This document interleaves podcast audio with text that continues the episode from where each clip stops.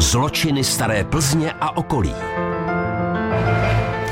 Ano, je před námi další díl našeho seriálu a ačkoliv nejde o hlubokou historii, ale o docela nedávnou dobu, je tento případ znám natolik, že jsme se ho rozhodli do seriálu zařadit.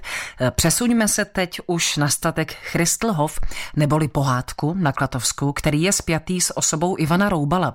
Ten si statek pronajal v 90. letech minulého století.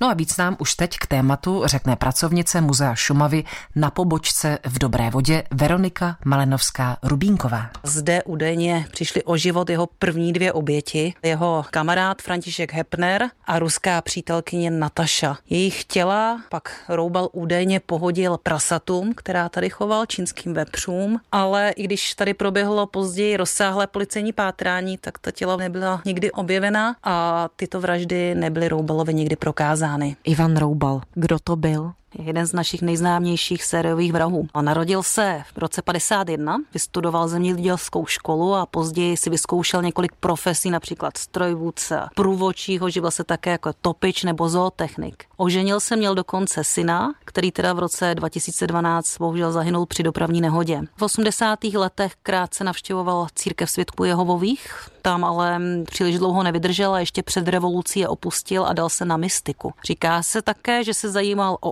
okultismus, ale ani tomu dlouho nevydrželo a nakonec se přiklonil ke katolickému vyznání, což je trošičku paradoxní. Katolické zásady zřejmě pojel po svém a neštítil se tedy ani krást a vraždit, za což byl nakonec odsouzen na doživotí. Co dalšího o Roubalovi víme? Ivan Roubal patřil ke skupině bezvýznamných zlodějů z Ústí nad Labem. Pak se ale přestěhoval na pohádku, kde ho navštěvovali různé pofiderní existence. Hned na začátku se Ivan Roubal seznámil se zdejším podnikatelem Františkem Hepnerem. Ten plánoval si postavit v sousedství vodní pilu. No a s Roubalem si rozuměli, protože i on chtěl podnikat a vlastně původně chtěl na pohádce chovat jeleny. K tomu ale nedostal povolení a tak se pustil právě do chovu čínských vepřů. Roubal měl tehdy na pohádku pozvat svou přítelkyni Natašu. Tahle Nataša rozhodně nebyla hloupá. Ono jí totiž došlo, že na pohádce zřejmě díru do světa neudělá a tak eh, Roubala opustila a začala si právě s tímhle Františkem Hepnerem poměr. V roce 1991 náhle oba mizí a prostě slehla se po nich zem. Roubal tehdy tvrdil, že emigrovali do Německa, odkud mu poslali i dopis, kterým se oháněl. Jenomže záhy začal používat Hepnerovo auto, rozprodávat jeho majetek a ve slabé chvilce se údajně svěřil svému synovi, že teda oba zavraždil a jejich těla pohodil prasatům. Od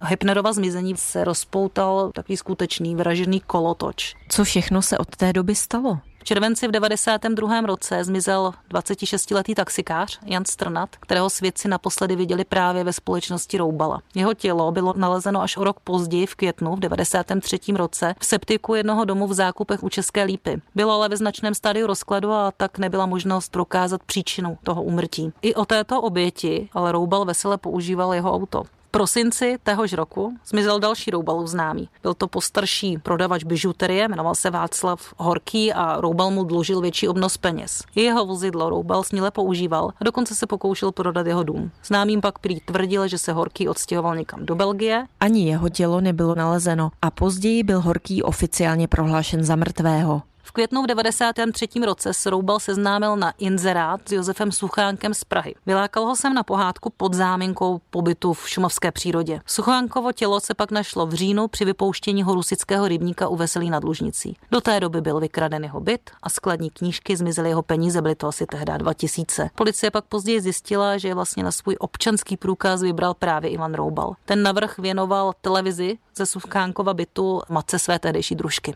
To ale ještě není všechno. V listopadu v 93. roce byla v bytě na pražských letňanech nalezena mrtvola Václava Dlouhého. Jeho tělo bylo svázáno takovým zvláštním způsobem. Kolem krku měl umístěnou smyčku a nohy měl svázané do kozelce. Provaz byl uvázán tak, že podvahou končetin oběť pomalu dusil. Byt byl opět vykraden, chyběla veškerá hotovost. A tehdy se nad Roubalem začala stahovat mračna, protože byl spatřen na místě činu, i když měl teda paruku. I vozidlo dlouhého Roubal používal a jeho majetek rozprodával známým. Poslední vraždu provedl Roubal 8. března v roce 1994 a tehdy se vlastně společně s třemi dalšími muži vloupal do autopůjčovny na Praze 2 a obdobným způsobem, jako v předchozím případu, svázel majitele autopůjčovny, jeho společníka a taxikáře, který se tam ocitl úplně náhodou Pak podnik vykradli a odešli. Při loupeži Roubal tehdy použil po domácku vyrobenou takovou atypickou zbraň, která pocházela právě z majetku Františka Hepnera. Oba majitelé firmy se udusili, ale taxikáři se jako zázrakem podařilo vyprostit se z těch pout a všechno nahlásil policii.